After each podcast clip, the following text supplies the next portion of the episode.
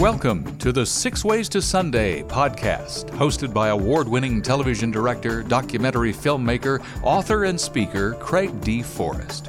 Join Craig for the next few minutes as he interviews leaders, artists, and creatives about trends and insights shaping our digital world and faith based media. This podcast is produced and brought to you by Matchstick Media International. Now, here's Craig. Hi, this is Craig Forrest. We're talking to Dr. Phil Cooke, who goes by Phil Cooke usually on the podcast. And we are having a conversation about cultural uh, influences and media across the world. Welcome to the podcast today, Phil. Thank you very much, Craig. Thrilled to be here. Absolutely. A lot of fun. You know what? You've said something that is very interesting and a bit provocative. A lot of people don't get this. And it doesn't matter if you're a leader or a follower or wherever you are in a digital world, there's sort of nowhere to hide. What do you mean by that? What does that mean? Yeah, I think that we need to live more transparent lives than ever. It's interesting that the river of information that flows into Google is so absolutely staggering that you know, whatever you're trying to hide, it's just not going to work. You know, in the old days, a leader, a celebrity, even a big time pastor or nonprofit leader could hide stuff. They could have that mansion in Palm Springs or they could have that private jet and not let anybody know about it. But the truth is today, um, you know, that DUI you got in college that you thought everybody had forgotten about, guess what? It's going to show up in a Google search. Right. It's funny. I had a pastor tell me one time, pull me aside and say, you know, Phil, it'd be best if you didn't tell my congregation about my yacht. And I said, well, you know, you're an idiot. First of all, a reasonably intelligent 10 year old with Google can download the title to your yacht. And if he's got Google Earth, he can download a photograph, a satellite photo of the, of the boat sitting at the dock. So the truth is we just, in a digital era, be it good or bad, you just can't hide anymore. So I always tell leaders and artists and filmmakers, look, live a transparent life. Live, live a life that you would not be afraid everybody knew about because trust me, there'll be a way that they're going to find it out.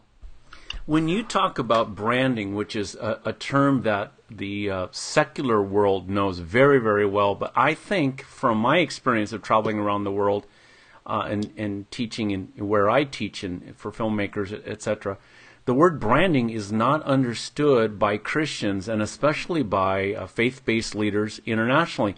Talk about branding a little bit. Well, it's interesting. When I wrote my first book on branding, Branding Faith, uh, Why Some Churches Impact Culture and Others Don't, um, it, nobody had ever talked about it at all in the church. It was just really a new thing. And a few years ago, I updated that book. I did a massive update. In my book, I talk about the fact that a, a brand is simply a compelling story that surrounds a person or a product. Uh, or an organization. Uh, the truth is, everybody has a brand because, it, in a simpler way, it's what do people think of when they think of you? What's that perception? What's that idea when people mention your name or your company's name or your product's name? What is that? What, what's the thought that goes through their mind? And the point of branding is we can't shape it. We can't change it because it's what they think of us, not what we think. However, we want that thought to be good. Nike, Starbucks, companies like that spend millions of dollars every year trying to influence their brand, uh, which is really means just influencing their perception. So my, my contention is the world, when it comes to Christian issues, the world is never going to darken the door of your church unless they have a good perception about it. They're never going to open the Bible unless they have an interest in it. So, it, while some people, you know, don't are uncomfortable with the term, the truth is, unless people have a positive perception, they're not going to take that next step. So, I think we in the church need to spend more time thinking in terms of how we can make a positive perception in our community, whether it's from our church, whether it's our ministry or a nonprofit organization or in the business world, whether it's just us.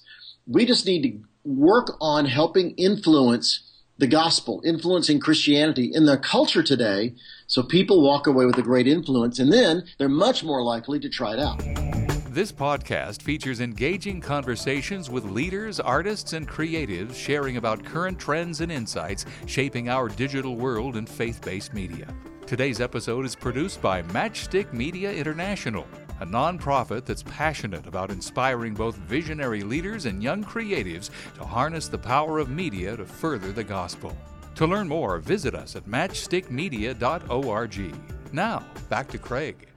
Well, you bring up a couple of issues that are really, really sharp. One is influence, the other storytelling. Let me take the first one uh, first.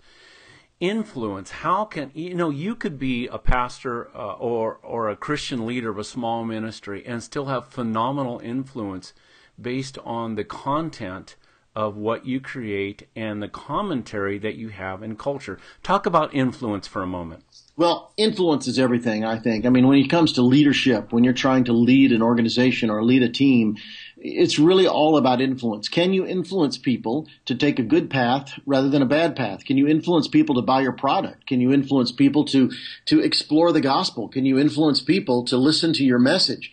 So influence should not ever be used in a bad way. Certainly it can be used in a bad way, but we should start thinking about the positive aspects of influence because we want to influence our kids in a good way. We want to influence our spouse, influence our family, certainly influence the people in our community.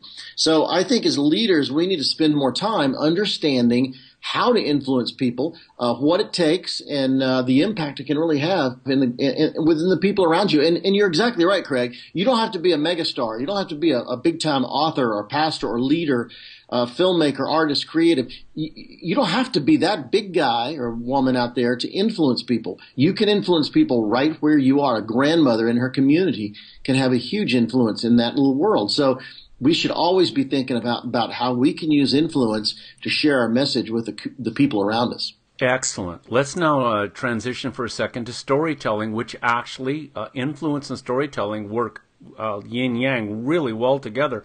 We have never lived in a greater time of storytelling in the sense of that a story you tell can be broadcast or narrowcast across this world in in just moments of time. This is a great time for storytelling. Talk about that. Well, you know, a lot of people tell me I don't have a good story. I don't come from an interesting background. I wasn't raised with money or I don't have adventures in my life. But I just really believe there's somebody out there that needs to hear your personal story. And we know from infomercial research, you know, secular infomercials indicate that, you know, George Foreman can talk until he's blue in the face about his miracle grill.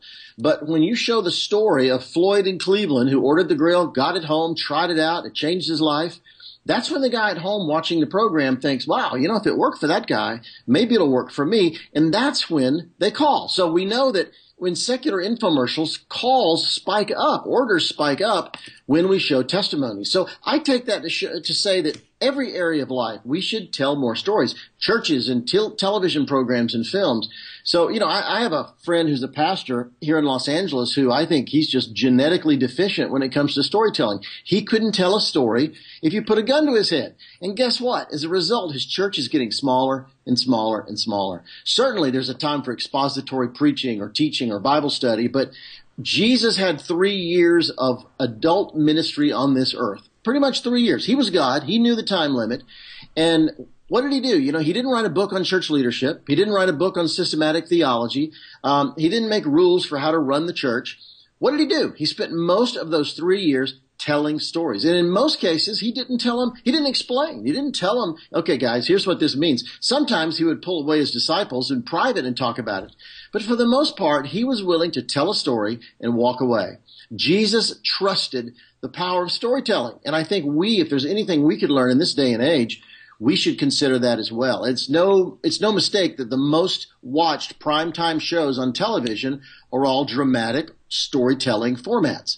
So there's something, you know, I, my feeling is since the days of the earliest Hebrew storytellers sitting around a campfire in the deserts of the Middle East, we've been captivated by stories. I just think there's something in our DNA about it.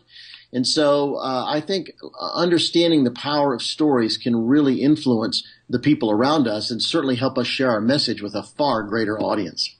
Exactly right. I had a great professor, a mentor of mine uh, during film school days, who said something I never forgot. It was so so quick and so short. He said, "Humans are wired for stories. Humans are wired for storytelling." What is it, Phil, that uh, Christians especially are missing missing these days about storytelling?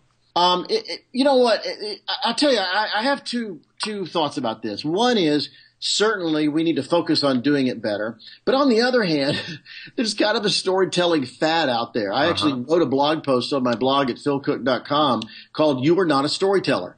And I, not easily, half the Twitter bios out there on Twitter, the social media platform are, I'm a storyteller. And uh, no, you're not. You're you know you're a teacher. You're a whatever. You, you, it's funny if you interviewed the greatest writers of our time, they don't talk about themselves being storytellers, and yet the general population out there is obsessed with being storytellers. We're all storytellers. No, no, you're a salesman. Now, doesn't mean you can't integrate stories into what you do, but I do think sometimes we just get so obsessed by the storytelling thing. Uh, it's, it's gone crazy. However, that's not to say storytelling isn't a powerful thing. And whether you're writing books, writing screenplays, creating films, preaching sermons, teaching in a class, whatever you're doing, there's no question that you could integrate stories in there in a more powerful way and it can really impact people. We've been talking to Phil Cooke, leading producer, director, author, speaker. A wonderful conversation. We're going to continue this conversation in the next episode. We hope that you will join us. Thank you You've been listening to the Six Ways to Sunday podcast with Craig D. Forrest, brought to you by Matchstick Media International, dedicated to excellence in media through inspiration, vision, and education. To learn more, visit us on the web at matchstickmedia.org. That's matchstickmedia.org. Your generous donations, large or small, help defray costs for producing this creative podcast. Thanks for listening and subscribing.